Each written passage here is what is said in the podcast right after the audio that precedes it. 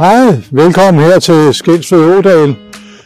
Jeg hedder Niels Romskov og er foran for Klima- og Planudvalget, og det er jo også sammen med hele byrådet og sammen med Klar Forsyning og faktisk også i samarbejde med Solød Kommune, og vi har fået lavet det her dejlige område.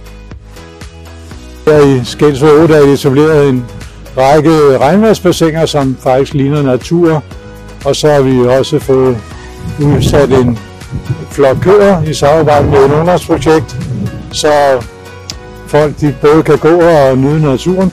Og det er tanken, at vi ser, om køerne de kan hjælpe med at holde vandløbet velfungerende. Hvis det var for 20 år siden, så har vi nok gravet nogle store rør ned under jorden og opbevaret vandet der, indtil det kunne løbe ud i åen, men nu har vi heldigvis fundet, jeg synes, en meget bedre måde, så både til gavn for lokalbefolkningen og naturen og samtidig tjener sit formål med at tilbageholde vandet, inden det kommer ud i Køgebugt. Jeg synes jo, at alle skal benytte lejligheden og komme forbi herude.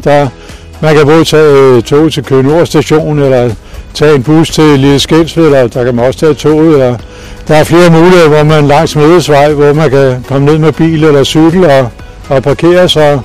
Benyt lejligheden og komme ud og nyde området her i løbet af sommeren.